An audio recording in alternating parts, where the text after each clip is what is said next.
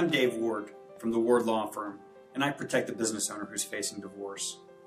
And in this series of videos, we're going to be talking about the top 10 mistakes we see people make when they're getting divorced in Georgia.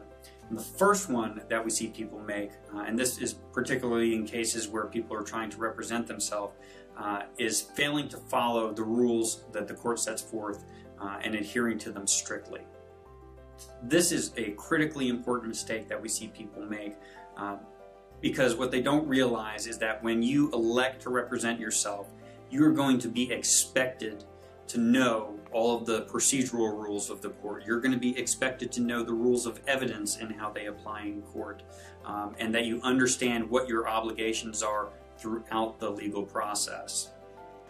Most people think that because they've elected to represent their, themselves, that the judge will be understanding or forgiving if they miss a deadline or if they uh, make certain types of mistakes. And the reality is, is if you elect to represent yourself, you are going to be held to exactly the same standard that any licensed and practicing attorney would be held to.